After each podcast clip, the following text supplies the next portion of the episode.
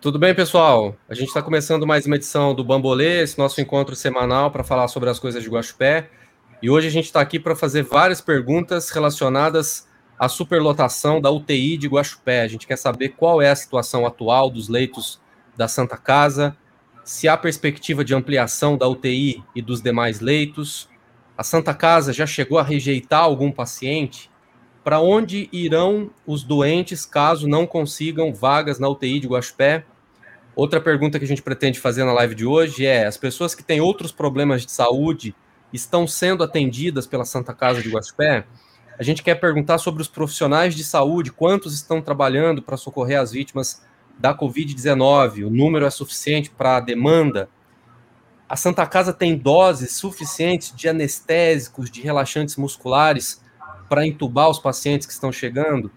Nós vamos perguntar também para a diretoria da Santa Casa que está conosco se já é possível sentir os impactos da vacinação nos profissionais de saúde e se o número de idosos internados diminuiu após a vacinação. Vamos falar da Santa Casa, que recebe pacientes de toda a região, e também falar sobre a região com o prefeito de Arceburgo, presidente da MOG, que está conosco também. A gente quer perguntar como estimular a economia na região e, ao mesmo tempo, proteger a população contra o vírus. Que iniciativas as cidades da região estão tomando para conter o avanço da Covid-19? É uma live que está sendo transmitida pela rede de páginas que compõem o Bambolê e também pela rádio comunitária 87 FM. Então a gente recebe aqui hoje. É, nem todos estão na tela, né? Alguns estão juntos aqui, mas eu vou dizer o nome dos que estão participando conosco: o Dr. Luiz Paulo Marcondes, que é secretário da diretoria da Santa Casa, provedor do hospital, o Dr. Roberto Vergili ia participar, mas é, ele não vai participar conosco, mas a gente manda um, estende o nosso abraço aqui para o Dr. Roberto Vergili. Participa com a gente o diretor tesoureiro da Santa Casa, Dr. Sérgio Oliveira de Lima, a diretora clínica, doutora Salma Regina Galati, e também o gerente administrativo da Santa Casa, Francisco Carlos Ribeiro. E está conosco também o prefeito de Arceburgo e presidente da MOG, Gilson Melo, representando os prefeitos da cidade da micro-região. Hoje, no Bambolê, Bambolê é um, um programa semanal, feito é, toda segunda-feira às oito da noite, um programa sem fins lucrativos, e hoje a gente está recebendo aqui na nossa bancada, participando nessa, nessa bancada rotativa do Bambolê, o Luiz Antônio Prosperi, o Douglas Rodrigues e a Gisele Bileia. Eu estou com muita saudade de vocês três, meus amigos, muitas saudades, porque olha, faz um ano que nós não nos ou mais que nós não nos encontramos pessoalmente, que nós não sentamos no boteco para tomar uma cerveja e conversar sobre as coisas de Guaxupé. E a gente está fazendo isso porque a gente não quer passar coronavírus um para o outro. Mesmo que nós estejamos nos sentindo bem, saudáveis, a gente não quer passar vírus para ninguém, então a gente não está se encontrando no bar, a gente não quer pegar coronavírus e levar para casa, por isso a gente não está se encontrando, apesar da saudade imensa que eu sinto de todos vocês, né? E mais, e mais, esses dias eu pedi para o Douglas retirar uma encomenda, uma, um presente que eu, que eu vou dar para ele, que está na, na, minha casa em Guaxupé, e ele falou, não, eu não vou, eu só vou, esper eu vou esperar passar a pandemia para retirar, porque eu não quero encontrar os seus pais, mesmo de máscara, mesmo à distância, eu vou evitar sair de casa para fazer essa retirada, eu posso esperar, né? Então eu acho que esse recado aí do amigo Douglas, que está aqui, ó, aqui do lado, né, do lado esquerdo da tela, é um recado que eu gostaria de passar para todas as pessoas que estão é, nessa noite nos assistindo. Para sair de casa só se precisar, porque você fala assim, fica em casa, aí a pessoa, não, mas eu preciso trabalhar, tudo bem, você tem que trabalhar, é imprescindível sair de casa para trabalhar, então vai trabalhar de máscara e todos os protocolos sendo obedecidos, mas precisa, né, visitar um parente agora, né, hoje a secretária de saúde fez um depoimento é, muito enérgico mais cedo, numa live é, da prefeitura, e ela falou algumas coisas nessa linha, né? Precisa visitar o parente agora? Quer sair com o cachorro? Não, né? não dá para brincar com o cachorro em casa? Não dá para fazer, tomar uma cerveja em casa? E aí, todas as recomendações que estão sendo feitas há mais de um ano e que as pessoas ainda é, continuam não seguindo, né? Então, é, a gente está aqui hoje para falar não só dessas recomendações, mas para falar de algo muito, muito, muito sério que está acontecendo, que é a superlotação da UTI de Guaxupé. Nós tivemos nessa semana a triste notícia é que a UTI está com 17 pacientes de toda a região, sendo que o hospital tem capacidade para 14 pessoas nessas vagas de UTI Covid. Então, é uma coisa que a gente vai esclarecer aqui, conversando com os diretores da Santa Casa. e também com o prefeito de Arceburgo, presidente da MOG, o Gilson Melo. Vou fazer já a primeira pergunta aqui para o Gilson. É, como é que as cidades da região, prefeito, estão lidando com a Covid-19? Guaxupé recebe cidades vizinhas, a MOG, a entidade da qual o senhor é presidente, tem 14 municípios. Como é que estão esses 14 municípios? Como é que esses municípios têm combatido a, a Covid? O senhor está preocupado? O senhor está tranquilo? O que, que o senhor pode dizer para a gente? Boa noite. Boa noite, boa noite a todos que estão tá aí nos assistindo, né? O programa Bombolê, também a todos os participantes. Nós estamos vivendo aí há mais de anos situação muito difícil. Nós, prefeito, como todos os prefeitos da região da MOG, tem trabalhado muito para que o vírus não dissemine, né? mas que nós também não quebramos nenhum empresário que a gente é empresário sabe o quanto é difícil estar né, empresário nos dias de hoje. Mas hoje, Arceburgo e a região estão trabalhando, estão obedecendo a onda roxa né, do, do governador e tentando o máximo de fazer para salvar vidas. As cidades da AMOG, quando é que foi a última reunião e o que vocês têm decidido em comum, em conjunto? Porque uma, uma das coisas que a gente ouviu no início da pandemia, é, ou em, em, alguns momentos da pandemia, é que os municípios é, fecham o seu comércio, por exemplo, gosto de fechar o comércio. Não, fecha o comércio para ninguém circular, para ninguém sair de casa. Ah, mas Guaranés não fechou. Ah, mas Juruá está aberto. Né? Ah, mas Mozambique. É, é, pela primeira vez está acontecendo essa, esse, essa conversa. Por que, que isso não aconteceu em, em ocasiões anteriores? É, nós, como né, está presidente, então o que, que eu falei para todos os prefeitos? Temos que todo mundo falar a mesma língua, né? Então, em conciliação com todos os prefeitos, conseguimos, todo mundo. Guaxupé demorou acho que umas 24 horas para aderir, né, a, a onda roxa, mas acabou aderindo. Moçambique estava meio assim, mas hoje todos eles estão, né, aderiu à onda roxa. Né? E então, a nossa orientação, orientação é o seguinte: se nós não fechar, a região não comporta. Você está vendo em Guaxupé, né? A UTI já lotou. E agora? Não é verdade? Como é que está a Seburgo, a sua cidade? Hoje, a nossa cidade, hoje, nós temos poucos casos. Porque na região, a única cidade que ficou né, é, com a barreira sanitária é Arceburgo. Você tem uma noção, hoje nós temos 418 casos confirmados 16 casos suspeitos, 6 ocupação hospitalar e 7 óbitos, para uma população de 12 mil habitantes. Mas na região é a única cidade que ainda continua né, com a barreira sanitária. Tá. Esse é o prefeito de Arceburgo e presidente da AMOG, Associação dos Municípios da Microrregião da Baixa Mogiana, associação que representa as cidades vizinhas, as 14 é, cidade. O senhor falou dessa questão de preservar a economia, né, de não desmoronar a economia. Como é que a gente faz para evitar que as pessoas saiam de casa e ao mesmo tempo façam compras e estimulem a economia? Como é que, que o senhor tem conversado com os demais prefeitos da região? A gente, como empresário, é hora de usar a criatividade. É igual os companheiros aí no hospital, tem que usar a criatividade, porque chega uma hora que não tem mais que, que nós estamos orientando junto com as, associa com as associações para que fomentar o comércio local, delivery. A loja de roupa, ela tem que continuar trabalhando, mas delivery, né? Ah, mas o pessoal que vende espetinho na rua, aqui em Arceburgo, né? A Fabiana teve uma ideia. Qual? Ó, estou vendendo espetinho na marmita, né? Então a pessoa liga, pede um combo, ela coloca no Marmitex e leva até a casa. Então é hora do comerciante recriar. Né? Ele, ele tem que continuar trabalhando, né? ele tem que ter criatividade. E faz um ano já, né, prefeito? Faz um ano que a gente está nessa situação, as pessoas ainda não se adaptaram. Muita gente ainda não se adaptou. Qual que é a dificuldade maior de fazer as pessoas entenderem a importância de manter o isolamento social? As cidades têm tido uma dificuldade grande de fazer, é, combater festas clandestinas Nossa, e fazer o povo ficar em casa. Como é que, como é que combate isso? Guaxupé, Arceburgo está numa fronteira, né? Você vê, o prefeito Bruno Cova vai dar 10 dias de feriado em São Paulo. Será que o povo vai ficar lá ou eles vão vir para o interior? Então, qual é a maior dificuldade de nós, prefeito? Tem gente que acha que é imortal, acha que o vírus vai na casa do vizinho, mesmo a dele não vai.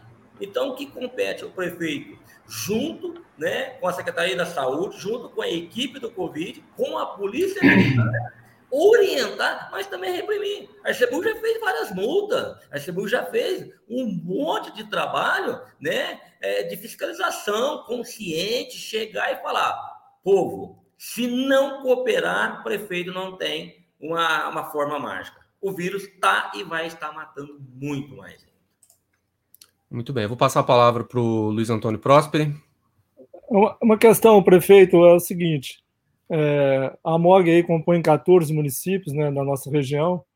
Eu gostaria de saber se há uma medida conjunta da MOG em si de ajuda aos comerciantes, aos empresários que não podem é, ter o seu comércio aberto com essas medidas restritivas do governo estadual. Se vocês têm algum trabalho de crédito, de empréstimo, de financiamento, para poder dar um, um suporte, um fôlego para esses comerciantes que agora têm que fechar seus, seus estabelecimentos para seguir a onda roxa. Existe uma ação conjunta da MOG ou cada município tem a sua política aí para poder contribuir com os comerciantes e eles também não ficarem a Deus dará e só com a criatividade que o senhor mencionou aí na, na questão anterior. Isso, o que, que nós estamos fazendo? Né? Já falamos entre os prefeitos o que nós vamos fazer. Né? Porque, sabe-se, vende menos, arrecada também menos. Então, as prefeituras também está tendo que ter um marabalista muito grande, porque a arrecadação caiu demais, demais, demais. Né? Mas o que, que nós estamos fazendo? Na região, tem poucos comerciantes que fecharam, que pararam. Arceburgo, todos os comércios estão trabalhando e nenhum fechou, nenhum faliu. Então, nós vamos sim. Hoje, o que, que é fazer? É trabalhar contra o Covid. Depois que dá uma estabilizada, nós, prefeito, vamos sentar e ver o que nós vamos fazer para a sociedade. Gisele? Os comerciantes. O, pró o próximo quer emendar? Não, coisa? não, não, estou satisfeito. Tá, então vamos passar para a Gisele. Boa noite, eu vou ficar também com o prefeito agora. É, eu recebi agora há pouco aqui no, no WhatsApp é, uma entrevista do prefeito de Alpinópolis. E ele está desesperado porque ele precisa de cinco vagas e ele já virou toda a região e ele não consegue. Ele chorou na entrevista, né? E, inclusive, ele pediu para sair do grupo do comércio, falou que ele respeita muito os comerciantes, né? Mas ele pediu para se retirar do grupo de comércio, porque no momento ele precisa de cinco vagas, de cinco pessoas de Alpinópolis que precisavam de leitos e não tem. Não tem em Alpinópolis, eles não têm recurso, e não tem na região. E essa é a realidade da, da MOG. Né? Nós temos a Santa Casa de Guaxupé superlotada, nós não temos é, é, vagas em toda a, a, a, vamos dizer, o sul de Minas. Pouso Alegre está colapsado, Varginha está colapsado, é, Poços, não sei, mas está é, perto do colapso também, não há vagas, certo? É, eu sinto eu, eu queria perguntar para o senhor como é essa pressão tá, é, é, do, do comércio, a gente entende realmente, é, é, todo mundo tem medo de quebrar, todo mundo tem medo de falir, né? mas como é essa pressão que vocês sentem de amanhã precisar de, de é, vaga para um paciente e não ter? É, veja a minha situação. Eu sou empresário, né, tenho empresas, estou prefeito. Então, eu fico, por um lado, né, preocupando com a saúde pública para manter as pessoas vivas e, do outro lado, tentando manter os meus funcionários. Né? E eu tenho um problema muito sério, porque Mococa já tem 85 óbitos e é vizinho da gente. Então, gente, o que, que hoje eu falo? Né? É, a gente tem que trabalhar, tentar manter-se vivo, tanto a gente como as empresas, porque eu tenho mais de 60 funcionários. E a minha empresa caiu assim a venda, né? A minha esposa fala: "Bem, e aí?" Então, comerciante, vamos tentar enxugar, sabe? Vamos tentar não segurar. Segurar para quê? Para que nós passamos. Isso vai passar, a onda vai passar. né? Ela vai passar. Hoje a situação é difícil. O Rafael Freire, né, que é meu sobrinho, né, é de, é de, de, de maçonaria, né, tá com uma situação difícil. Eu falei com ele, falei, Rafael, calma, tudo vai dar certo. Então, gente, a situação é muito difícil. Eu vou, eu vou emendar rapidinho. Ah, desculpa. Porque hoje também, é, mais de 500 empresários brasileiros né, é, do mercado econômico brasileiro, entre eles banqueiros, como, por exemplo, o, o dono do Itaú, é, eles fizeram uma carta aberta à comunidade e eles disseram: é, sem a vacinação em massa, nós não vamos salvar nem vidas e nem economia.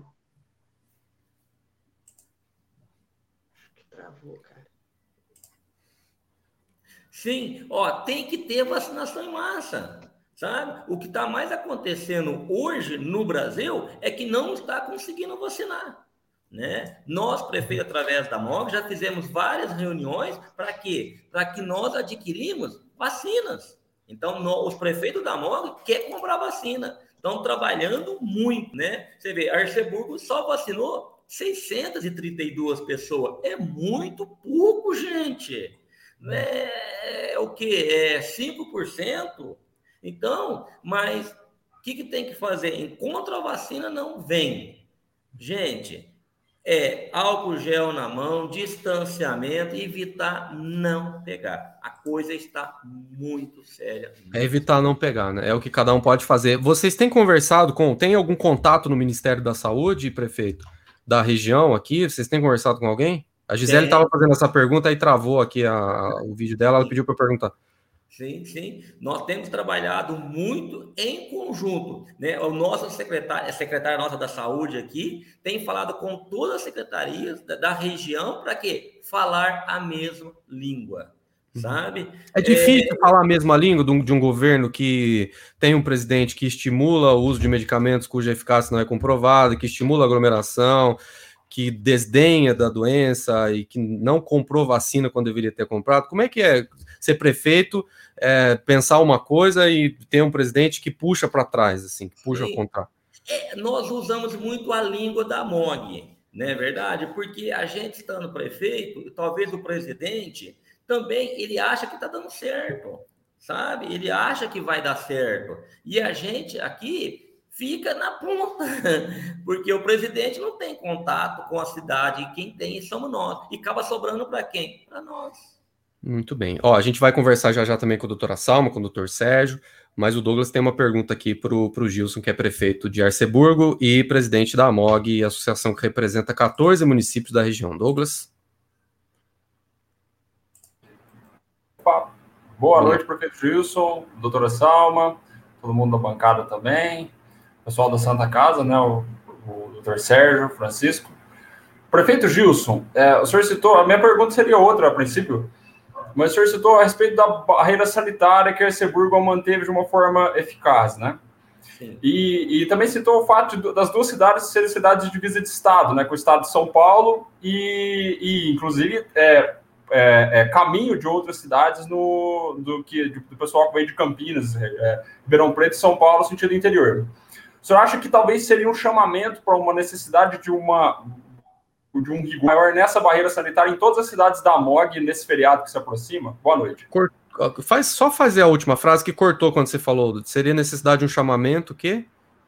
Seria necessidade de um chamamento para uma barreira um pouco mais, para uma barreira sanitária em todas as cidades da MOG de uma forma um pouco mais rígida uhum. durante, durante todo esse período do próximo feriado que se aproxima. Sim, por que, que eu mantive né, a barreira sanitária? Para conscientizar. Nós não podemos inibir o direito de ir e vir, mas nós podemos sim medir a temperatura, deu alta, ó, você não pode, vai direto fazer teste, né? Nós estamos com um problema agora aqui, que será que São Paulo vai ficar 10 dias parado ou eles vão vir para cá? Então, o que, que nós vamos fazer? E, eu, e nós estamos orientando a todos os prefeitos intensificar a fiscalização, não só na, na, na, entrada da cidade, não, mas dentro da, da, própria cidade, junto com a Polícia Militar, que tem feito um grande trabalho com a gente. Então, nós na MOG estamos orientando a todos os prefeitos a fazer o mesmo. Muito bem. Bom, prefeito Gilson Melo, prefeito de Arceburgo, presidente da AMOG. Vou passar a palavra para o senhor fazer a primeira pergunta para os componentes da diretoria da Santa Casa que estão conosco. O que, que o senhor gostaria de perguntar para eles? Sim, eu quero primeiro parabenizar né, é, a todo o corpo clínico da Santa Casa que tem feito milagre. Se ser prefeito está difícil, imagina esse pessoal aí que são, né, eu falo que são obra divina, porque não é fácil tentar salvar a vida no, no, no jeito que está. Né? Parabenizar o Sérgio, né? a doutora Selma e também o Francisco, né? que é o gerente administrativo, todos vocês. O que eu pergunto para vocês, o que Arceburgo pode estar tá contribuindo para vocês?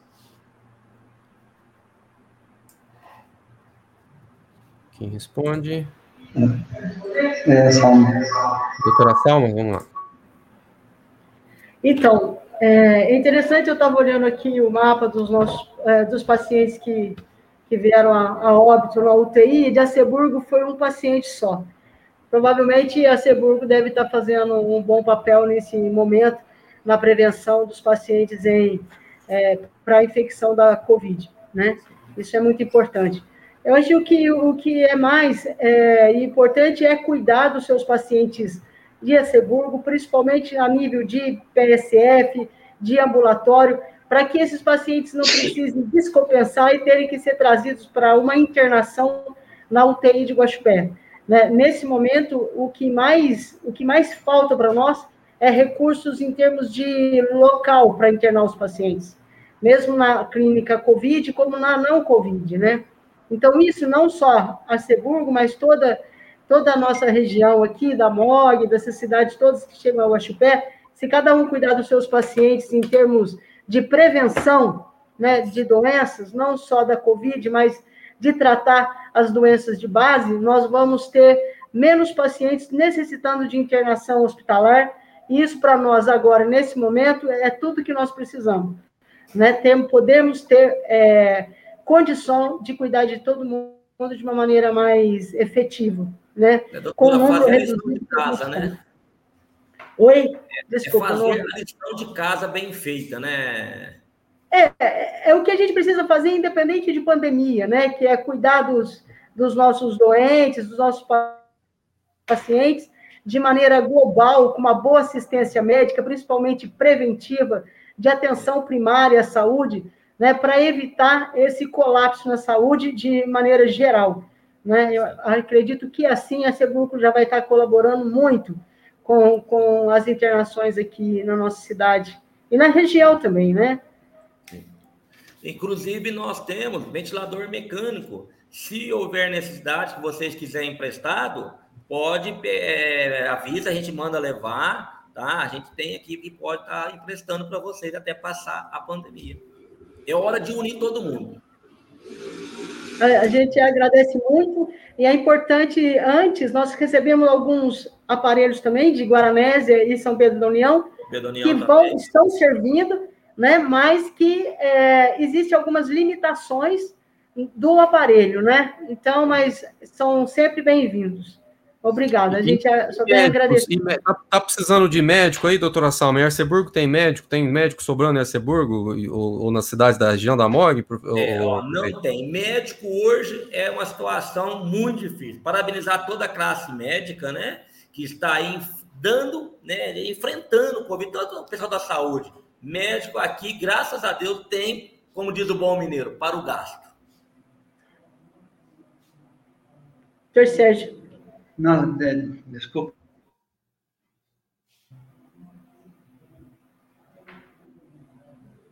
agora para dar conta dessa nova. O, doutor Sérgio, se o senhor puder falar de novo, que o, seu, o, o meu, o, meu microfone estava fechado e o seu também, se o senhor puder recomeçar. Não, tá.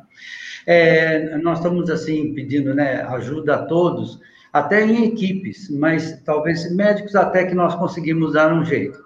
A parte de enfermagem, técnica de enfermagem, que nós estamos tendo deficiência.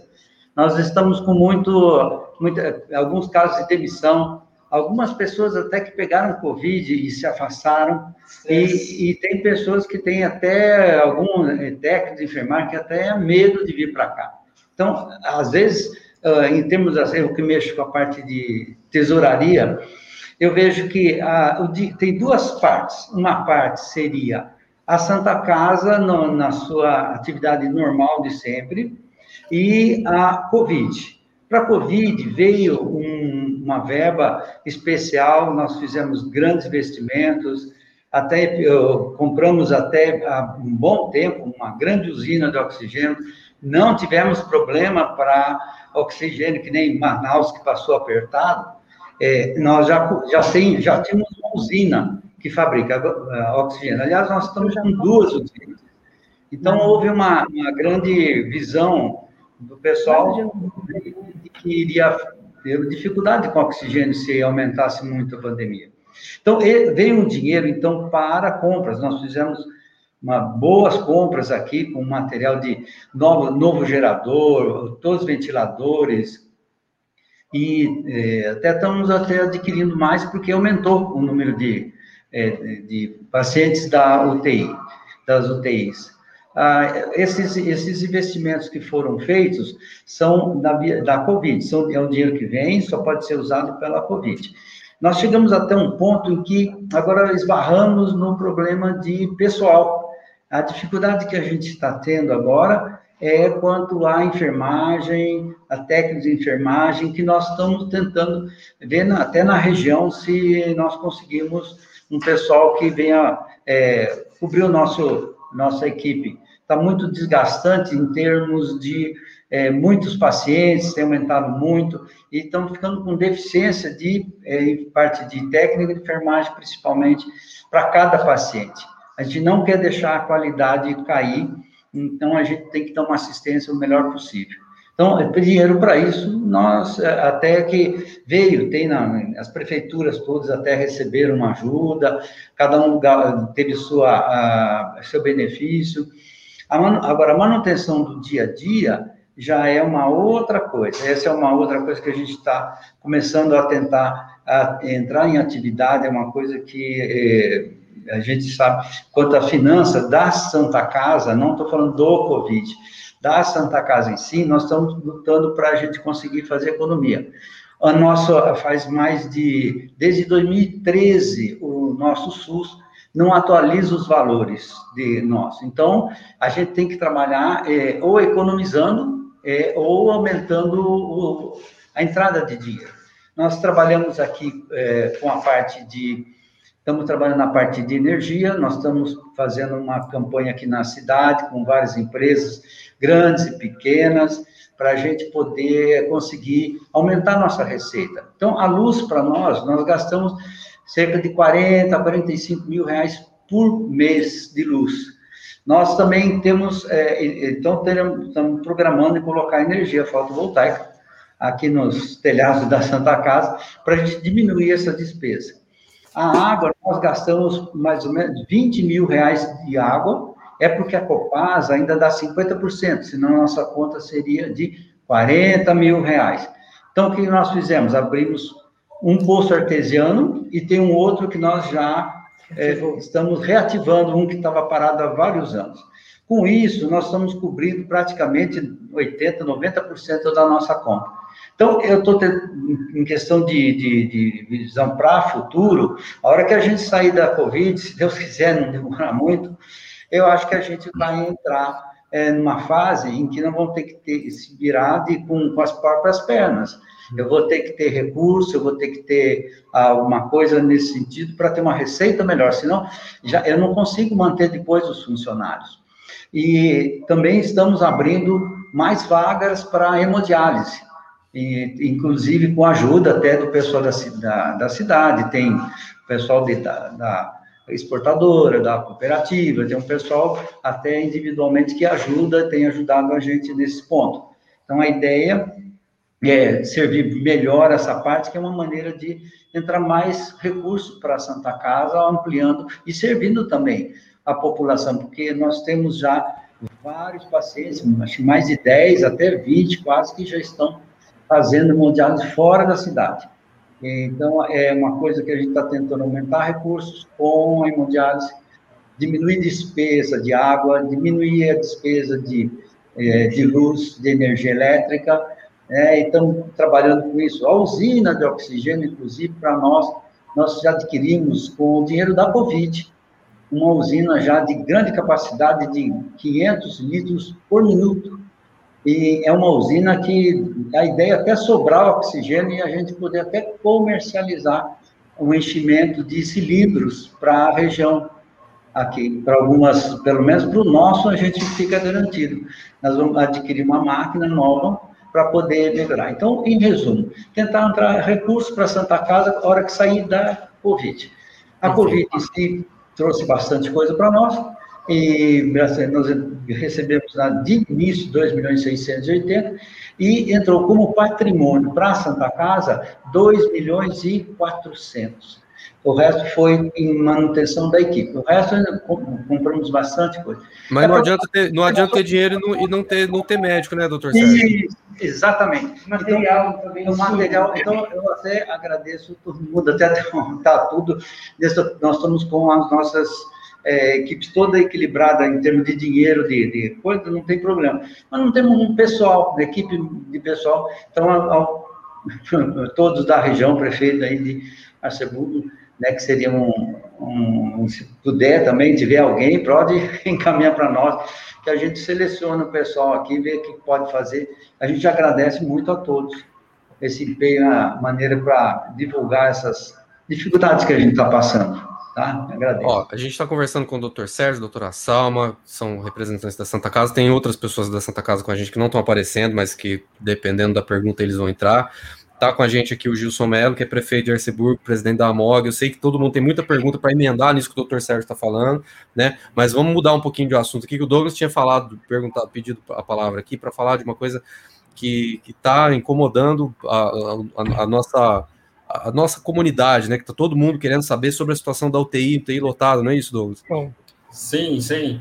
É, minha pergunta é para a doutora Salma. Ela já explicou isso, a gente já viu ela explicando isso uma outra vez, mas acho que se faz necessário que ela explicasse quantos profissionais são necessários na UTI, em um leito de UTI, porque algumas pessoas, é, a gente vê alguns comentários na internet, é, é, nas, nas, redes sociais, toda vez que é mencionada a falta de leitos, o pessoal fala, mas, mas por que, que não por que não adquirir mais? Como se fosse só comprar uma cama e ligar na tomada.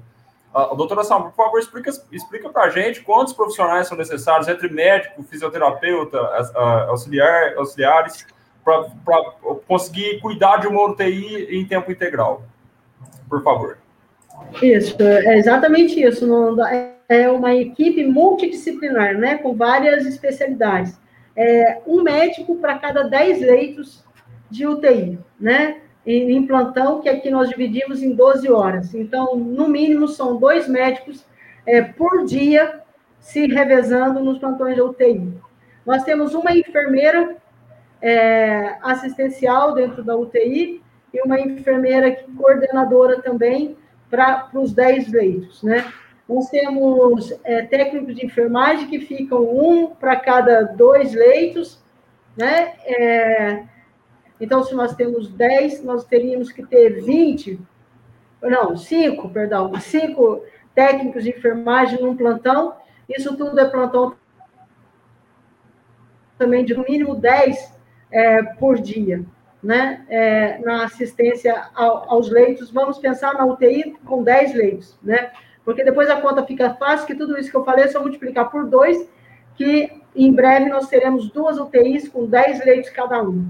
Além disso, nós temos um fisioterapeuta também, plantões de que se revezam em seis horas, mas a cobertura é de 18 horas por dia da fisioterapia, podendo chegar, como já chegou o final de semana, em 24 horas de assistência dentro da UTI. E lembrando que a equipe de fisioterapia ela tem que ser maior, porque além da UTI, eles dão assistência no hospital todo também, e na UTI geral também. Então, é um número bastante é, importante e, e, que precisa. Agora, nós temos mais uma fisioterapeuta que está chegando para fazer parte da equipe de fisioterapia. Hoje nós temos quatro, então, serão cinco profissionais de fisioterapia se revezando 24 horas, 18 horas, porque quando não estão presencial, até meia-noite eles estão presenciais, eles estão à distância e podem ser chamados a qualquer hora.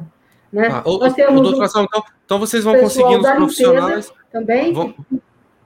vão conseguindo angariar os Pois é. profissionais. De repente, se precisar, o prefeito do de Arceburgo falou que lá em Arceburgo tem ah, algumas pessoas que podem trabalhar, outras cidades como Guaranese, São Pedro da União, que também forneceram não só equipamentos, mas também profissionais.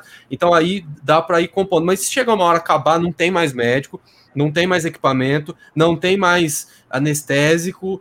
O que, o que, que, vai, que, que vai acontecer? Porque a, a UTI estava com 14 leitos e com 17 pessoas. Aliás, eu queria até saber como é que está hoje, né? Como, como é que está a situação hoje, se diminuiu, se alguém saiu, se teve alta, se continua superlotado. Se continuar crescendo, que, essa pergunta que está escrito aí, a UTI de Guaxupé lotou, e agora? O que, que vai acontecer se começar a aumentar o número de pessoas procurando internação com Covid? Caiu. Doutor Sérgio pode responder, doutor Sérgio? Bom, a, a nossa, quando lota aqui, a nossa referência é Alfenas. Então, é, essa distribuição é feita é, quando a gente tem, não tem mais capacidade. A gente tenta ver o que a gente consegue resolver ah, quando tem, uma, super- tem a superlotação e o pessoal vai chegando, a gente acaba tentando controlar no pronto-socorro o melhor possível. Alguns equipamentos de urgência, estão lá no pronto-socorro. Então, a gente tenta ver isso aí. Mas é, é- é difícil mesmo sem, sem o material, sem uma, uma, um apoio desse, você não consegue cuidar. É, é muito angustiante. A gente vê uma, uma situação que a gente não espera chegar. A gente está tentando ver se a gente consegue ter um jogo de cintura para distribuir melhor o pessoal. É, é uma, uma situação difícil, porque já esgotou o espaço físico. É um colapso, a gente pode dizer, porque, porque eu vi algumas manchetes, a própria prefeitura divulgou, não, a, a, a saúde entrou em colapso. Para mim, colapso é o- algo que não tem mais volta, que não é irremediável, acabou, as pessoas vão bater na porta, não vão conseguir atendimento. Chegou nesse ponto ou ainda há esperança, ainda há uma luz no fim do túnel? É, eu acho, aqui acho que não chegou no colapso, sabe? Ainda a gente tem esperança, tá? Ainda tem jogo de cintura que a gente tem a esperança de que alguns que vão melhorando já vão saindo, já a gente consegue ser efetivo por enquanto está dando certo. Agora não, é, não sei se tem mais alguma ideia, a doutora Salma, alguma coisa pode dizer para nós aí também. É, o que a gente assiste na saúde, de maneira geral. Está me ouvindo? Não ouvindo. Sim, É, então, Sim, então, sim. o que a gente assiste muito na assistência médica é que você, a demanda, existe uma demanda muito reprimida em todo o tipo de assistência. Se você tem uma UTI com 10 leitos, você vai ocupar essa UTI com 10 leitos, principalmente você sendo, como nós somos, polo de micro-região, né, que vem toda a região para cá. Se você coloca, que nem nós temos agora, nós ampliamos para 14, nós chegamos a uma ocupação dos 14 leitos, e agora nós vamos abrir uma UTI, vamos ter 20 leitos, né? Eu acredito que nós vamos ter lotação nesses 20 leitos. Por quê? Porque é o que a gente está assistindo nas outras cidades. Ontem eu regulei, que eu trabalho agora na regulação de leitos também do Estado, e, e tive, no mínimo, quatro pacientes de Covid que eu não consegui regular para lugar nenhum, para hospital nenhum, porque estão todos lotados. Então, essa realidade que a gente está passando em Guaxupé, ela não é própria nossa, infelizmente, e ela é do estado todo. Nas últimas semanas também, que é da regulação, pacientes de Uberlândia tendo que ser transferidos para Alfenas. Eu imaginei, ah, deve ser uns quatro, até. não, tinha mais de dez pacientes na fila. Então, já longe, existe espera, entendeu? Para internação. Isso é colapso. Berlândia é longe. Isso é É, colapso. tá. né? Agora, é, então, então quer dizer, vai, a- a- vai ampliar o número de vagas, vai ter 20 vagas no TI. Quando isso? É para já. A gente está aguardando só os outros equipamentos chegarem, né? Tem equipamentos e tem médicos e E- profissionais, fisioterapeutas, enfim, limpeza. Isso, Tem, tem, isso tem. É o que nós falamos. Incrivelmente, nós temos uma, uma equipe já de UTI que está sendo formada, de médicos, mas falta enfermeiros. Tá. Né? Vai vir Ah. mais uma fisioterapeuta, mais fisioterapeuta para os 10. E agora abrimos mais 10, então continuará numa deficiência ainda. Então, é isso que, que a população tem que entender. Que não significa que a gente está tranquilo, pode vir, pode sair, passear, que temos vaga. Não, pelo contrário. E não é porque vacinou todo, todo mundo, não, né? Que vacinaram os idosos e tudo mais, que, que existe uma proteção maior. Não. A vacina ela vai trazer o maior conforto com relação à diminuição da gravidade dos sintomas desenvolvidos por cada paciente. Mas não significa que você não possa pegar Covid de novo.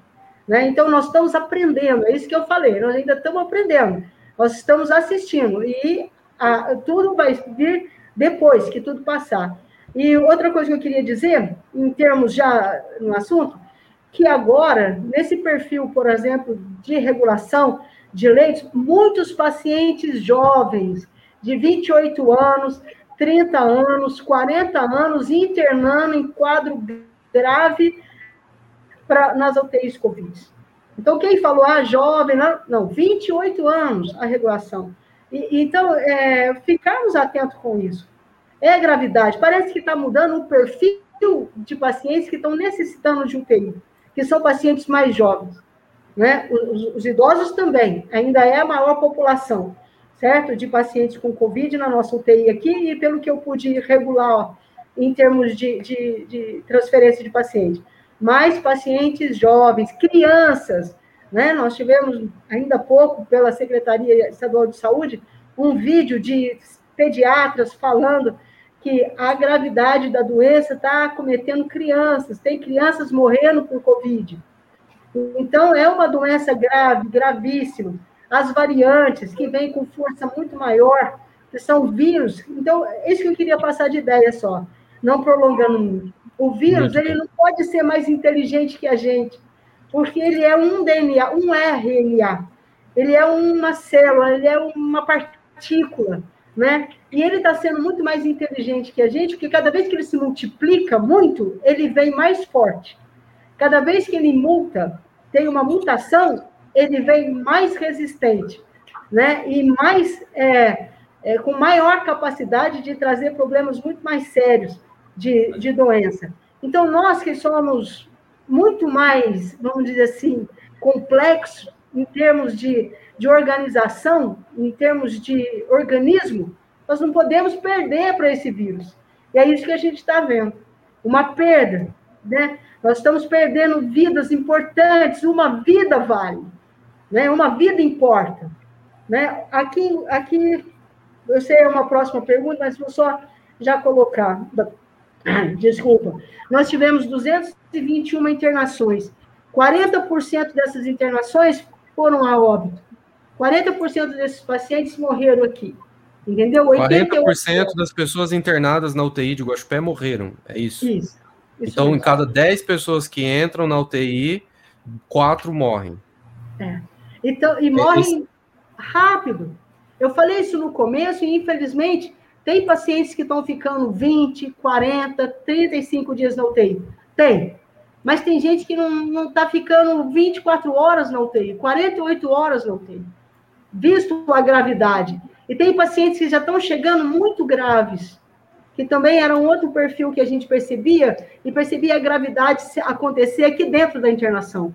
Agora não, eles já chegam graves.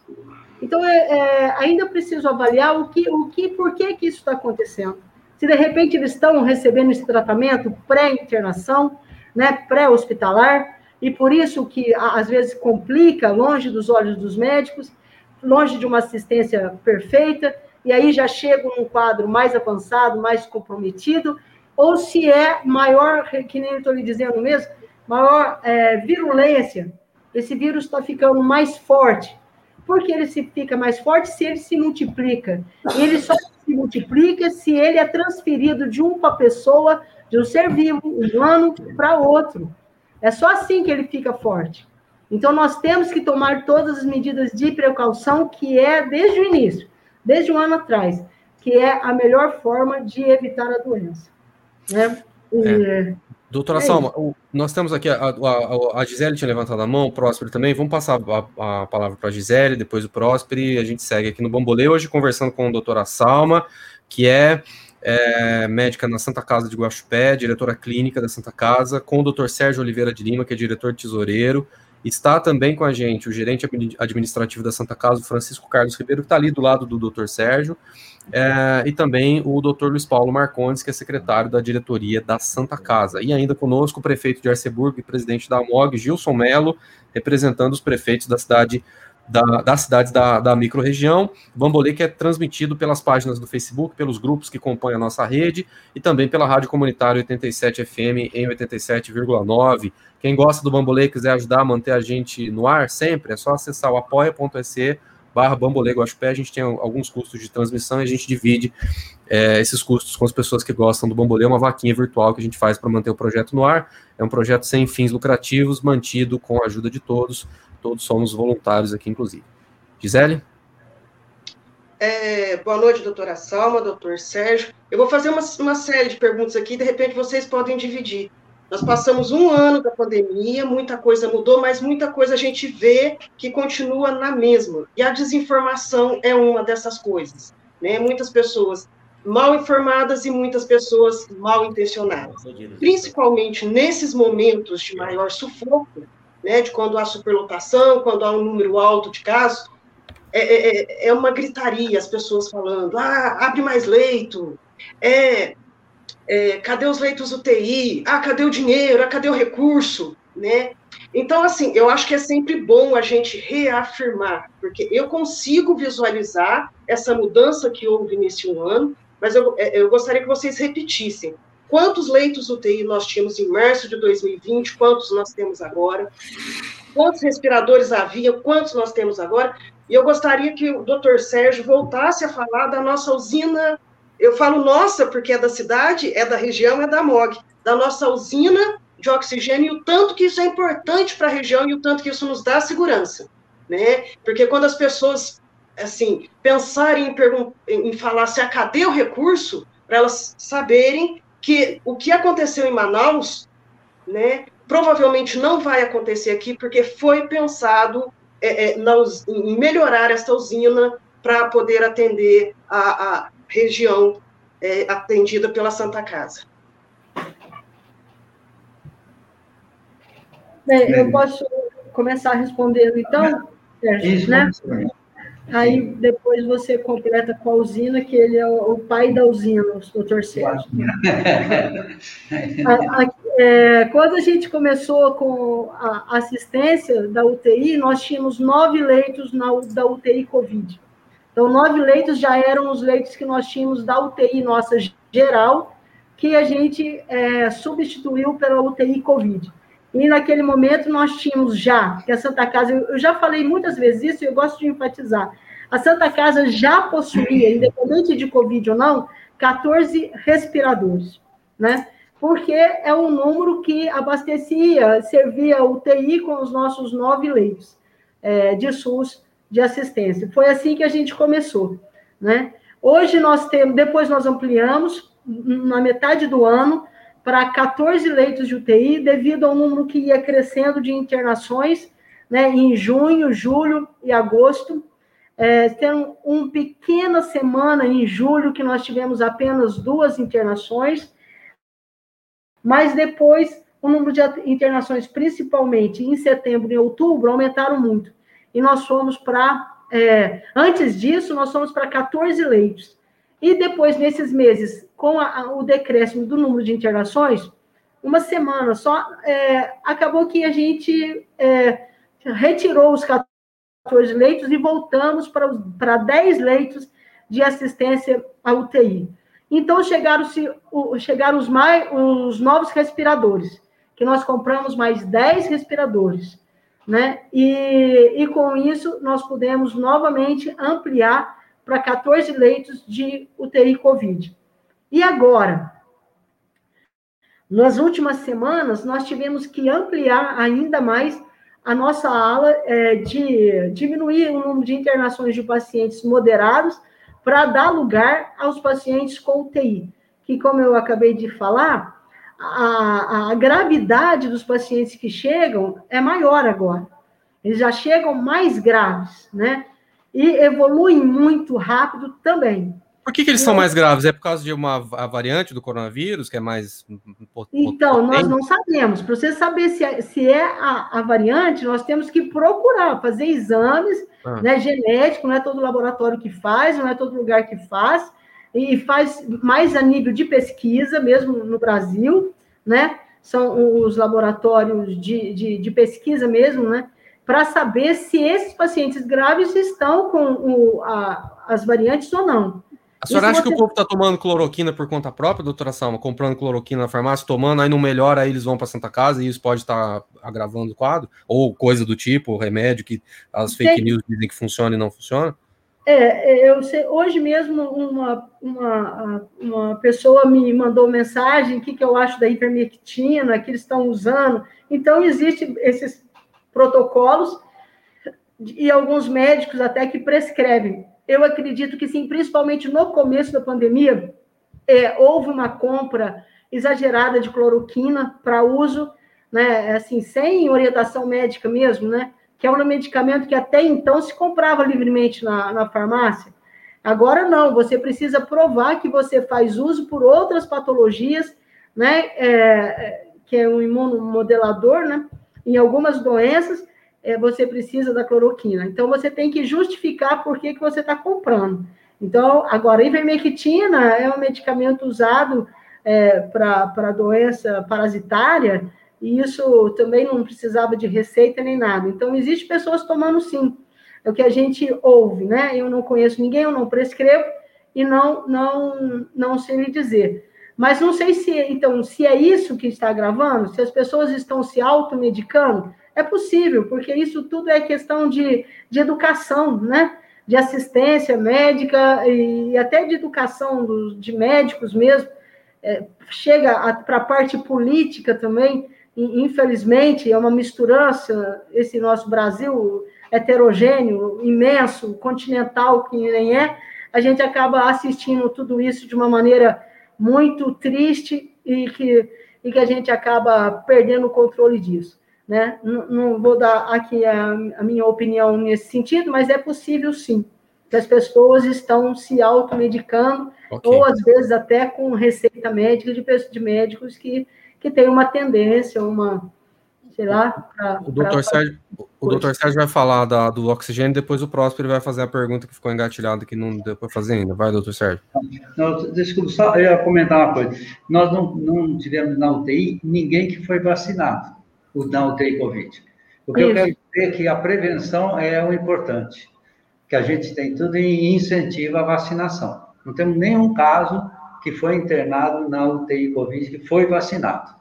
É só isso. idoso. É, é, os mais novos ou até idosos, que são funcionários que são aqui, ninguém foi para a UTI. E os idosos que estão na faixa de etária, etária até hoje, nenhum. Os idosos que estão lá, nenhum foi vacinado, porque não deu tempo, por, não chegou a hora, talvez. Só isso que eu ia comentar. Da, da, da usina que nós eh, estávamos falando, eh, para nós, assim, até, eu já cheguei a comparar se Manaus tivesse comprado quatro usinas iguais à nossa, porque eles estavam gastando 72 eh, mil metros cúbicos de uh, oxigênio. A nossa usina fabrica 21. Se eles tivessem comprado quatro usinas dessa, não teriam passado problema. É, é, eu achei até que foi a dependência, foi, porque foi uma coisa que nós estudamos em ter se punha cilindro ou se punha usina. Cilindro você fica dependente das empresas, se elas vão ter, se não vão ter. Então, a nossa, a nossa opção foi para fabricarmos oxigênio. Aí nós tínhamos aqui em casa mesmo. Não precisava mandar vir de fora, depender. Foi o que eu achei que em Manaus, eu acho que pecou por isso. Eles não tinham usina. Então, eu acho que para nós foi muito bom. Eu acho que é fundamental, foi fundamental. Graças a Deus, Deus iluminou a, a, todos nós aqui e a gente fica contente de poder servir e, e, pelo menos nesse item, a gente pode ficar tranquilo, deixar todos vocês tranquilos, que nessa parte de oxigenação não, não vai ter problema não. Tomara que não precise usar tudo Tomara. Próspero. Deixa eu abrir o mic dele aqui, vamos lá. Opa, ok? Pode ir. Ah, são duas perguntas, na verdade. Primeiro para a doutora Salme e o doutor Sérgio. Muito obrigado por estarem nos atendendo e esclarecendo pontos importantes a respeito da Santa Casa. É, a situação é a seguinte: como que está a Santa Casa hoje? Vocês já estão recusando é, pacientes que chegam em estado grave ou precisando ser internado. A Santa Casa já chegou a esse ponto de ter que recusar paciente. E a outra pergunta seria para o prefeito, né, o Gilson, se, se há um, um movimento entre os municípios da MOG no sentido de comprarem as vacinas, já que tem uma lei nova que os municípios podem comprar vacina. Quando eu falo comprar, não é no Butantan, na Fiocruz, até é importar mesmo a vacina, já que está liberado. Se nós temos receita para isso, se há um movimento é, forte nesse sentido, e em termos de urgência também, né? Gostaria de saber isso, se a MOG pensa na compra de vacinas, até na importação, e como está a situação da Santa Casa, se ela já pensa, eh, pensa ou vai chegar ao ponto de ter que recusar algum paciente que chega de emergência. É, posso responder? Claro, claro. É, então, já, já chegou no, em situações que os pacientes que aqui chegaram tiveram que ser transferidos por falta de vaga, né? Mas esse desenho de, de, de ajuda, né, na nossa UTI, na, na UTI não, né? todos os pacientes que aqui chegaram, aqui ficaram. Se houve pacientes que foram para fora, foram por livre e espontânea vontade. Alguns pacientes de convênio, alguns pacientes particulares que preferiram se tratar em outras cidades, né? Agora, todos os pacientes, e por isso que nós abrimos esses leitos a mais, foi exatamente para não deixar a população que aqui chegou sem atendimento de UTI. E foram, assim, a ponto, a toque de caixa. Nós tínhamos o, o material, nós tínhamos o respirador, nós tínhamos o leito que tiramos de outros lugares. Entendeu? Não é que eles estão guardados no quartinho lá, não. Não, nós tiramos de outros lugares que estavam é, usando para que a gente pudesse montar UTI para aquele paciente grave ele não tivesse, é, não, é, não deixasse de ser atendido. Mas pacientes com condição moderada, existe até um desenho já da regional, que os nossos pacientes, quando aqui lota, eles são transferidos para Juruáia, para assistência COVID de casos clínicos moderados, e se, é, não, primeiro Montebello, Montebello lotando, ele vem para Juruáia. Então, já existe isso desde o ano passado, que já se pensando se chegássemos num ponto de não termos mais condição de internar paciente. Então, nessa semana, nós tivemos sim que, que, que transferir um paciente de Guaranésia para. Só que em vez de ele para Montebello, ele foi para Juruá e Juruá aceitou o caso. Né? Então, sim. Doutor Sérgio, quer acrescentar mais alguma coisa? Mas é isso mesmo. A gente tenta se esforçar ao máximo para receber e não, não mandar embora. Mas às vezes nós não temos muita alternativa, não. A gente tenta segurar. Aqueles que são é, mais estáveis, a gente vai poder tentando liberar o máximo possível. Agora, mais, nós ficamos só com os mais graves na, na UTI. E a enfermaria COVID, a gente segura o máximo que der aqui, mas às vezes nós temos que encaminhar, às vezes para ou Monte Belo, que tem a retaguarda para enfermaria Covid, ou Juruáia também, que tem é, enfermaria Covid também. São 15 vagas em é, Monte Belo e 11 vagas em Juruáia. Então, é, a gente acaba tendo que isso. Até eu fiquei sabendo hoje que estava lotado já Monte Belo enfermaria Covid. Então, fica até difícil para eles receberem alguns pacientes nossos aqui. Então, a gente fica apertado mesmo. Ação. Que como nós somos um hospital híbrido que não deixou de atender aos pacientes não COVID, nós já tivemos mais número de pessoas não COVID, mas que necessitavam de internação, e nesses casos eles são transferidos para Guaranésia. Entendeu? Então, esse trabalho junto com essas cidades tem acontecido e a gente só tem que agradecer por causa disso. Então, já chegamos, sim, nessa situação. Prefeito. É, o caso é tão sério que eu acabei de ficar ser informado, né, que o pai do prefeito Marcelo de Alterosa acabou de falecer do Covid. E tem Sim. gente que ainda não acredita nisso, né? E, inclusive, hoje, nós até começamos a cotar preço, né? Através do CIMOG. O CIMOG é um consórcio, né? Paralelo com a MOG, para que é, a MOG, junto com o CIMOG, comprar essas vacinas. Nós já estamos trabalhando em cima, tá? já estamos cotando. E também é o seguinte: tem preço, mas não tem prazo para entrega. A gente quer saber preço e prazo, porque senão a gente compra e chega em dezembro. Então, Nós estamos juntos, correndo atrás, porque o caso é muito sério na nossa região, infelizmente. É.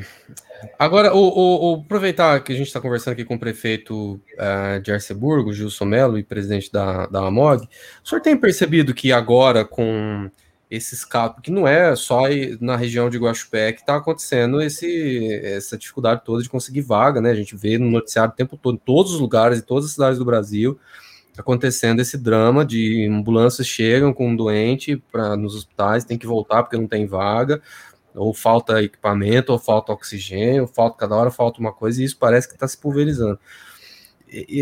Dá para notar aí em Arceburgo ou nas cidades da região que as pessoas estão agora ficando com medo por conta de, dessas notícias. Olha, agora lotou, né? Extrapolou as vagas da UTI da, da, da região ali, das, das vagas de UTI da região. Agora vou ficar em casa. O senhor tem percebido isso ou Sim. As pessoas não estão não, não, não nem aí, prefeito? Não, percebi sim. Inclusive, na reunião que nós tivemos com os prefeitos, na sexta-feira, todos falando que o povo da cidade já está com medo. É igual a doutora Salma falou, ah, tem muita gente que não acredita que esse vírus mata. Isso, é, os prefeitos, todo o pessoal da saúde, tem feito um trabalho de informação, tem informado o povo. Eu acho que falta de informação não é motivo que o pessoal está pegando, não. É falta de consideração, de responsabilidade, de respeito. Que tem muita gente que não respeita porque acha que não vai pegar. Mas a hora que o papai dele, a mamãe ou um, um amigo pega, aí eles vão ver o tanto que é difícil. Né? Hoje eu, eu vi.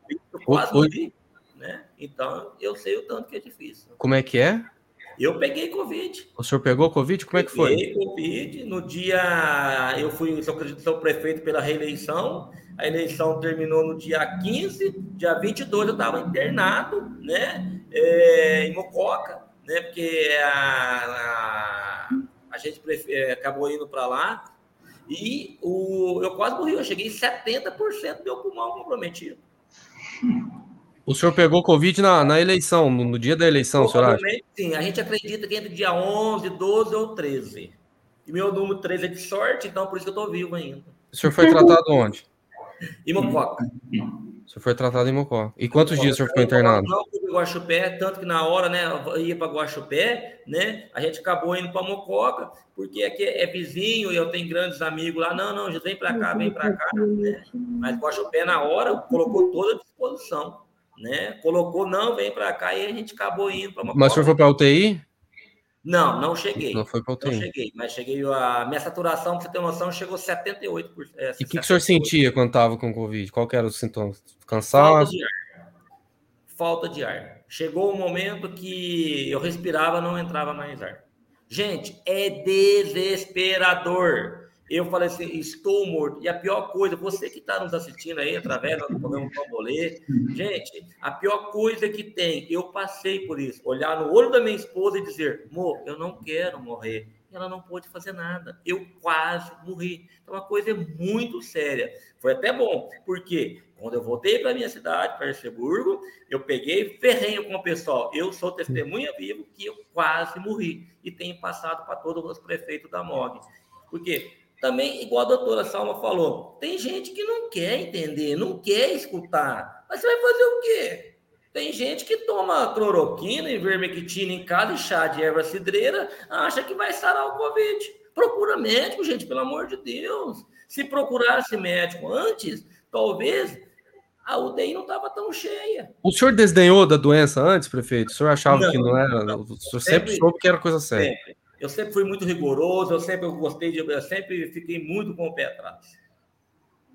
Muito bem, ó, o relato aí do prefeito de Arceburgo, presidente da MOG, por essa a gente não esperava, hein? Pegou Covid, quase morreu. A Gisele levantou quase o dedo. Tinha, mesmo. Tinha uma pergunta para fazer. A, né? a doutora sabe melhor do que eu, né? Eu, eu brinco que o pulmão parece duas peras, né? Só ficou aquela pontinha aí de cima do pulmão, aquela parte embaixo estava toda contaminada. Inclusive, eu estou voltando a andar de bicicleta, estou tendo dificuldade.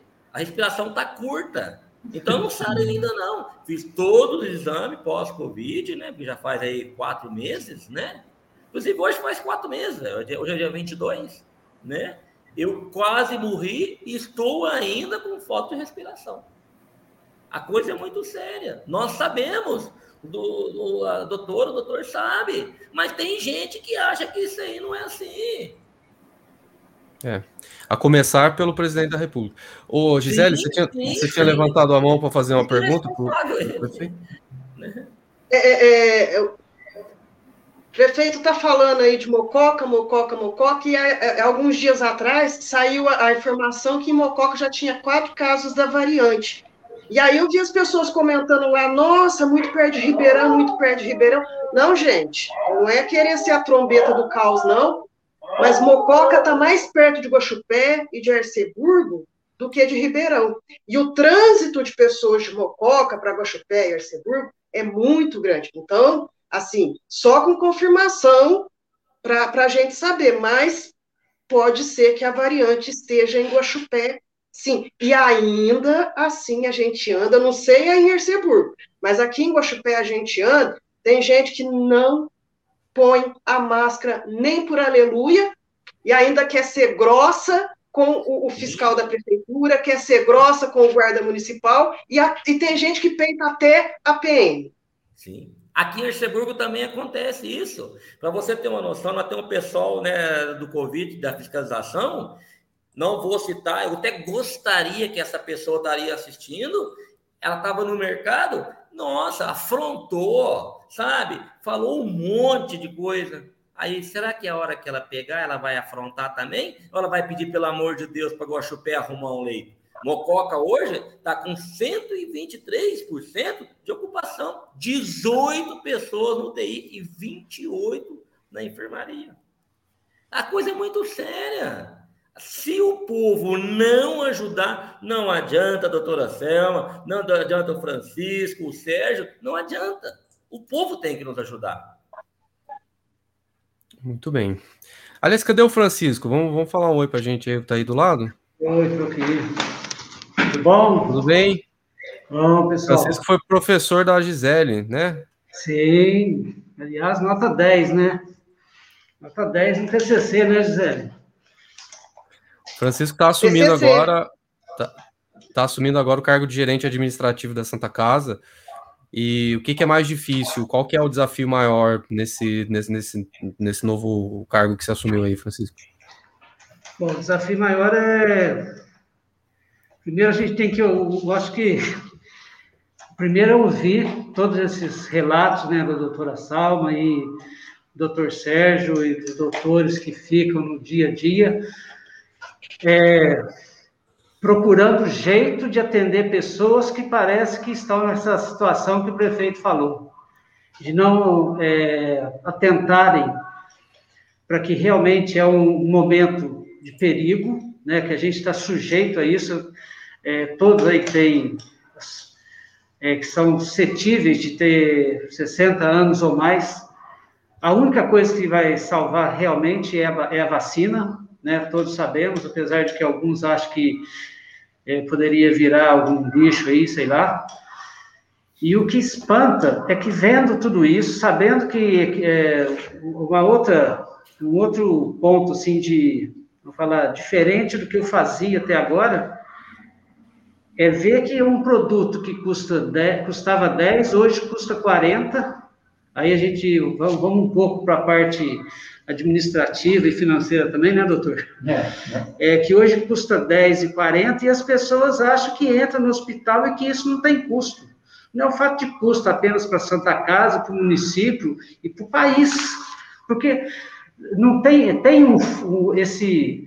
De onde está saindo esse fundo, ou saiu até agora, a gente sabe que isso tem um, um, um teto ou um fundo, né?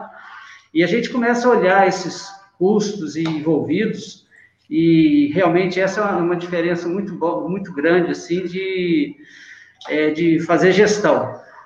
Por outro lado, fazendo até um, um testemunho, dando até um testemunho aqui, verificando as ações que a atual direção da Santa Casa tomou antes e durante a Covid, principalmente utilizando bem o recurso que chegou tanto da prefeitura quanto do, do governo federal, é, essa história da, da, da, da fábrica de oxigênio, né, é, ilustra bem a boa utilização. Nós estamos aqui numa região é, no sul de Minas, está distante aí, por exemplo, de Ribeirão, Varginha e Belo Horizonte, e Manaus, por exemplo, mas a gente vê que eles tinham muito mais condições de comprar uma fábrica dessa de 500 litros por minuto, e não fizeram isso. Né? Então, é, isso nos motiva mais até nesse processo de deixar, é, ser o suporte para essa equipe, e eu escuto toda hora, e eu sou né, da área técnica, da área administrativa, a preocupação com as pessoas, com qual remédio que vai substituir aquele, porque não encontra mais o remédio. Não é que o governo está passando, às vezes, dinheiro, tem dinheiro, mas não tem. Pode fazer o pedido, mas não sabe se chega e nem se tem mais. E tem não... até uma pergunta aqui, ó, a pergunta da Pamela Guimarães, perguntando exatamente isso: como é que anda o estoque de medicações usadas para intubação dos pacientes que necessitarem? É de conhecimento que os estoques estão acabando nacionalmente. Como estamos? Tem, tem medicamento? Aquele relaxante muscular, anestesia para intubação e outros, é, Chico? No limite. No limite e sendo procurado para substituição em vários casos. E o pior, não está se encontrando nem o substituto quando se pensa. Então, quando você sai de um remédio que custa 9,50 e você hoje só acha 40, isso em questão de 22 dias, mas o problema é você não encontrar o remédio entendeu? A, a, aquilo que foi definido pelo protocolo e pelos médicos. E as pessoas acham que isso está assim, pode estar é, tá sendo é, forçada a ficar em casa. Não é hora mais de sair mesmo. É isso. Bom, vamos fazer a rodada final de perguntas aqui, então. É, a gente está conversando aqui com o Dr. Sérgio Oliveira de Lima, diretor tesoureiro da Santa Casa. Esse que falou agora é o Francisco Carlos Ribeiro, que é gerente administrativo. Doutora Salma Regina Galati, que também é, participa da diretoria da Santa Casa como diretora clínica. É, aliás, o Chico, o, o, tem um fã, tem um fã seu aqui que queria ver você na tela, o Rodrigo, que está lá nos Estados Unidos, falou: cadê o Chico? Aí, o Chico aí. É, chegou tarde, né? Eu tava preocupado, cadê o Chico? Tá ali junto. É... Tá, tá, tá, Tá também o, o doutor Luiz Paulo Marcondes, secretário da diretoria da Santa Casa. Doutor Luiz Paulo, também, se tiver alguma, alguma ponderação para fazer, fica à vontade, viu, doutor? Tudo bem, doutor? Tudo bem. É, eu queria aproveitar o prefeito da morte, o que, que eu tenho observado? No meu consultório, é, eu noto que as, os casos de Covid aconteceram em aglomerações familiares. Hoje mesmo peguei um caso assim, na família que pega. Festas, reuniões, tudo. E eu queria fazer um apelo para os prefeitos. Eu acho que ficar aí, como a mídia todinha nacional falando, fique em casa, lave as mãos, use máscara, evite aglomeração. O pessoal já perdeu o medo dessa doença faz tempo. Eles não estão mais com medo. Só a hora que, que, que cai dentro da família que eles vão sentir. Então, acho que teria que ser mais enérgico.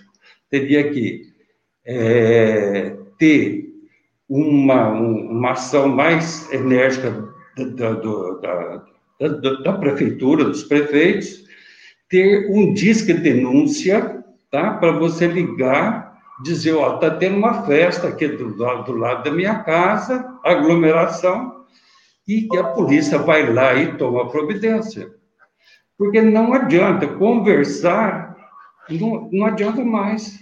É perder tempo. Tem que ter uma ação mais drástica. O Guaxupé é 153, pode falar aí. O Guaxupé é 153? É. Diz que denúncia? Não, é o, a Guarda Civil. A Guarda Civil. Ou 190. No meu bairro teve festa, chamamos a polícia, chamamos a guarda civil, eles não vão, eles não querem ir. E tinha, foi no carnaval. Eles não vão. Eles, é. eles ficam, então, se, eles, se não tiver uma ação mais drástica, não adianta ficar conversando. Não adianta dar pérolas aos porcos, tá bom? É só é isso. isso. Hoje o secretário de Segurança Urbana participou de uma coletiva junto com a secretária de Saúde e disse que nos últimos dias eles fizeram 30 abordagens e 10 autuações. Das 30, 10 foram comprovadas que estava havendo alguma irregularidade. É muito pouco, né? Muito pouco, né, Gisele? A vergonha, meu pai. Nossa Senhora, imagina. Né? Essa campanha de conscientização, a polícia tem que bater na porta da sua casa, porque você está dentro da sua casa com 30 pessoas dentro. Gente, é intrafamiliar, não pode misturar. Né? Ah, mas eu não posso fazer um churrasquinho porque a cidade está tá queimando, está cheirando churrasco no final de semana. Né? É, é, faça um churrasco com as pessoas de dentro da sua casa. E hoje você pode fazer também o, o, os encontros online, né, Caetano? A gente faz muito. É, sim. Né? Faz, mas então, mas é. aí você faz com. Ah, eu vou fazer uma festa com três pessoas. Das três, tem uma com Covid já passou para duas, entendeu? Mas se for de. É não, eu falo da mesma família que mora dentro da mesma sim, casa. É, aí sim, agora você fala, não, vou você fazer com a outra família. Você não pode trazer a pessoa de fora. Você não pode trazer a pessoa de fora. Não é porque você está dentro da sua casa que o Covid não vai entrar. Se a pessoa de fora tiver com Covid, o Covid vai vir junto. Né? Agora, absurdo é pegar e ir para a zona rural, porque na zona rural, de certo, o Covid não vai, né? Está escuro no meio do mato, aí o Covid não entra.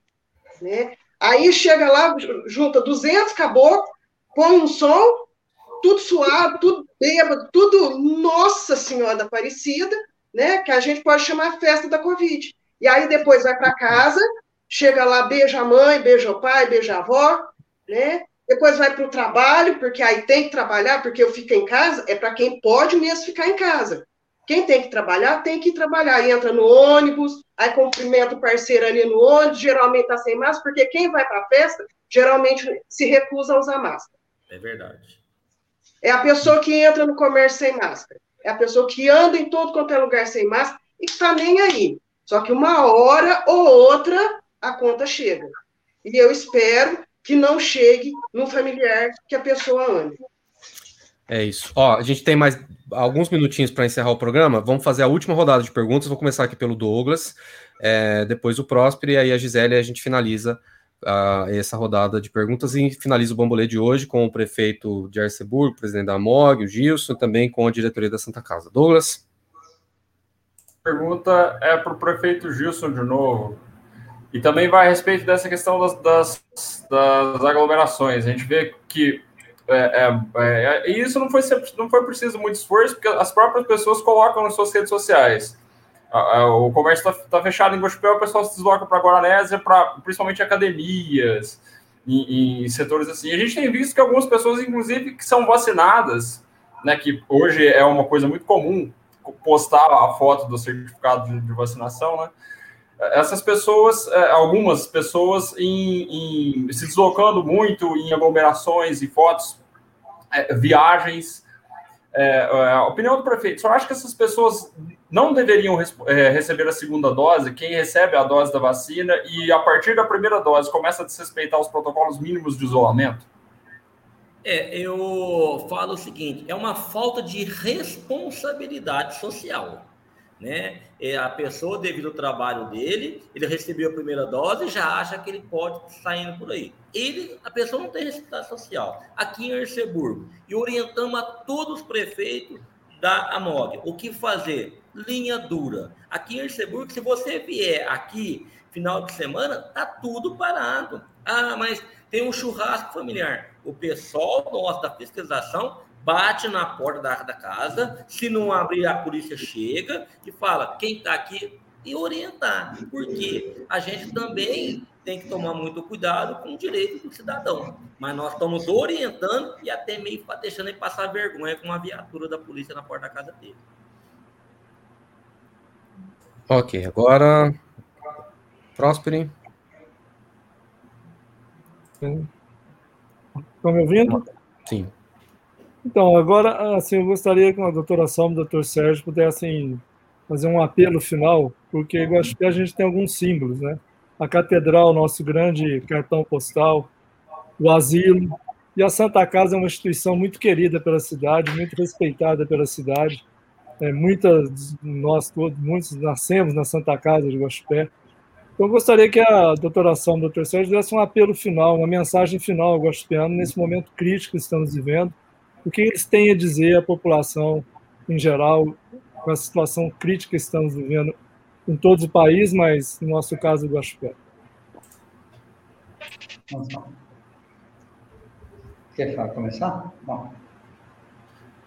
Então, tá bom. É, eu acho que a gente tem que seguir os meios científicos, os meios que estudam, tem uma experiência longa, nós já tivemos epidemias violentas há 100 anos atrás, estamos quase comemorando a época da, da, da, epidemia da gripe espanhola. Será que a gente não aprendeu nada com isso? É possível que a gente não tenha uma histórico para contar, que, que a gente eh, possa eh, não errar mais. Então, a gente tem que seguir os meios científicos. Já temos um histórico antigo de, de várias epidemias e a gente tem que se prevenir. O melhor remédio, o mais barato é a prevenção, é máscara, é se resguardar, ficar em casa, obedecer os meios científicos mesmo. O pessoal estuda para isso, não, não fica à toa. Tem uma coisa básica para seguir. A gente não pode fazer o que o vírus quer. O que o vírus quer é que a gente seja relaxado. É seguir o que o vírus quer, é estragar a saúde. É, é, essa é a vida dele. A gente tem que se prevenir. É que nem a doutora Salma falou. A gente tem que ser mais inteligente que o vírus. Ele, se ele é mais inteligente que nós, a gente vai ficar para trás.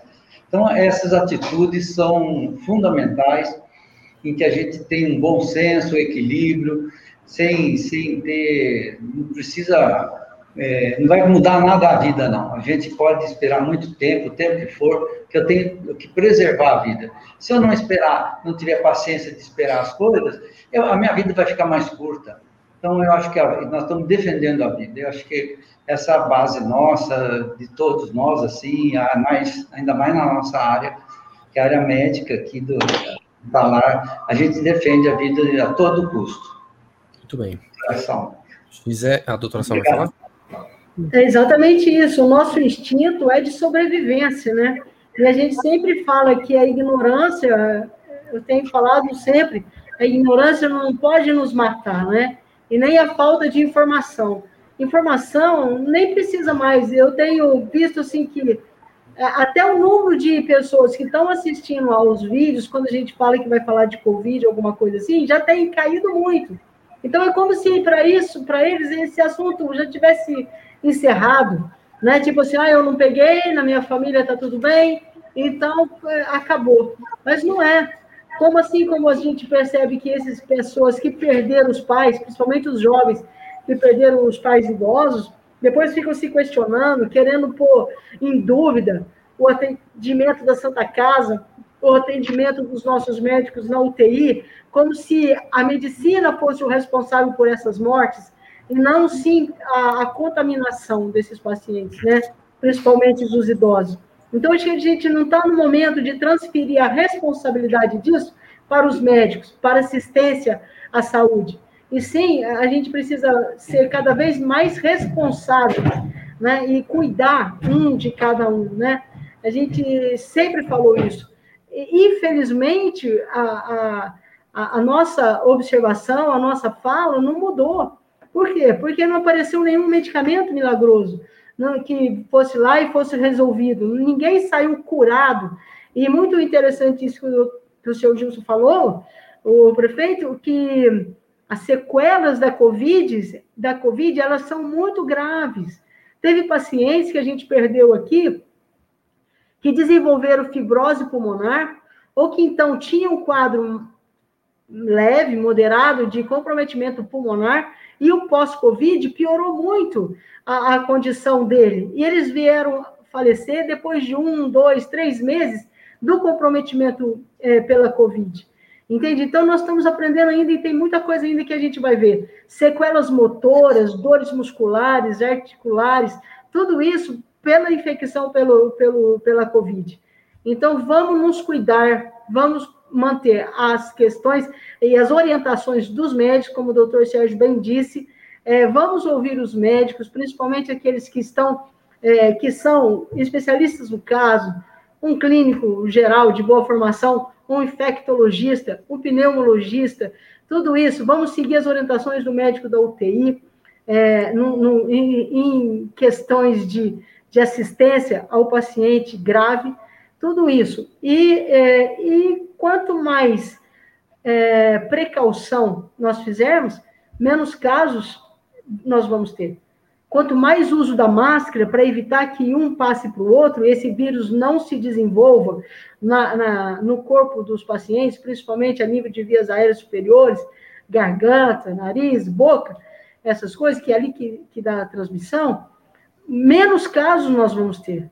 E se esses casos estão pipocando o Brasil afora e continuam cada vez mais graves, é porque nós estamos falhando nas medidas de proteção e de cuidado, nas uhum. medidas de amor um pelo outro.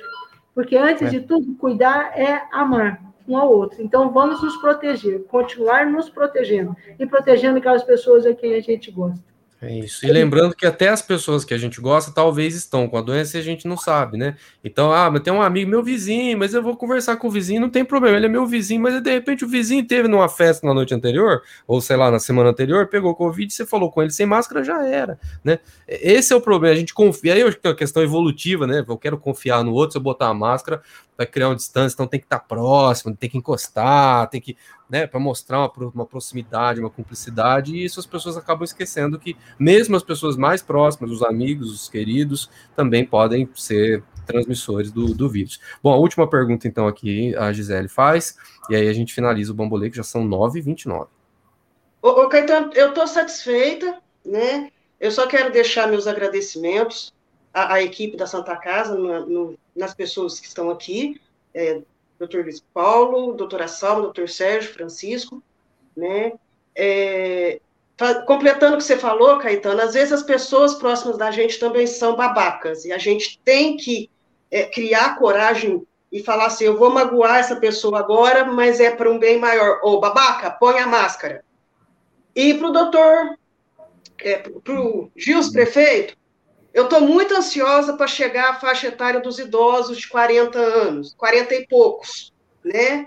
Então, é, é, é, eu sei que vocês estão muito empenhados em trazer a vacina para a região, né? Mas, assim, faz uma forcinha maior aí, porque, como eu sempre digo, só as vacinas que vão salvar vidas e economia, e a gente vai respirar aliviado.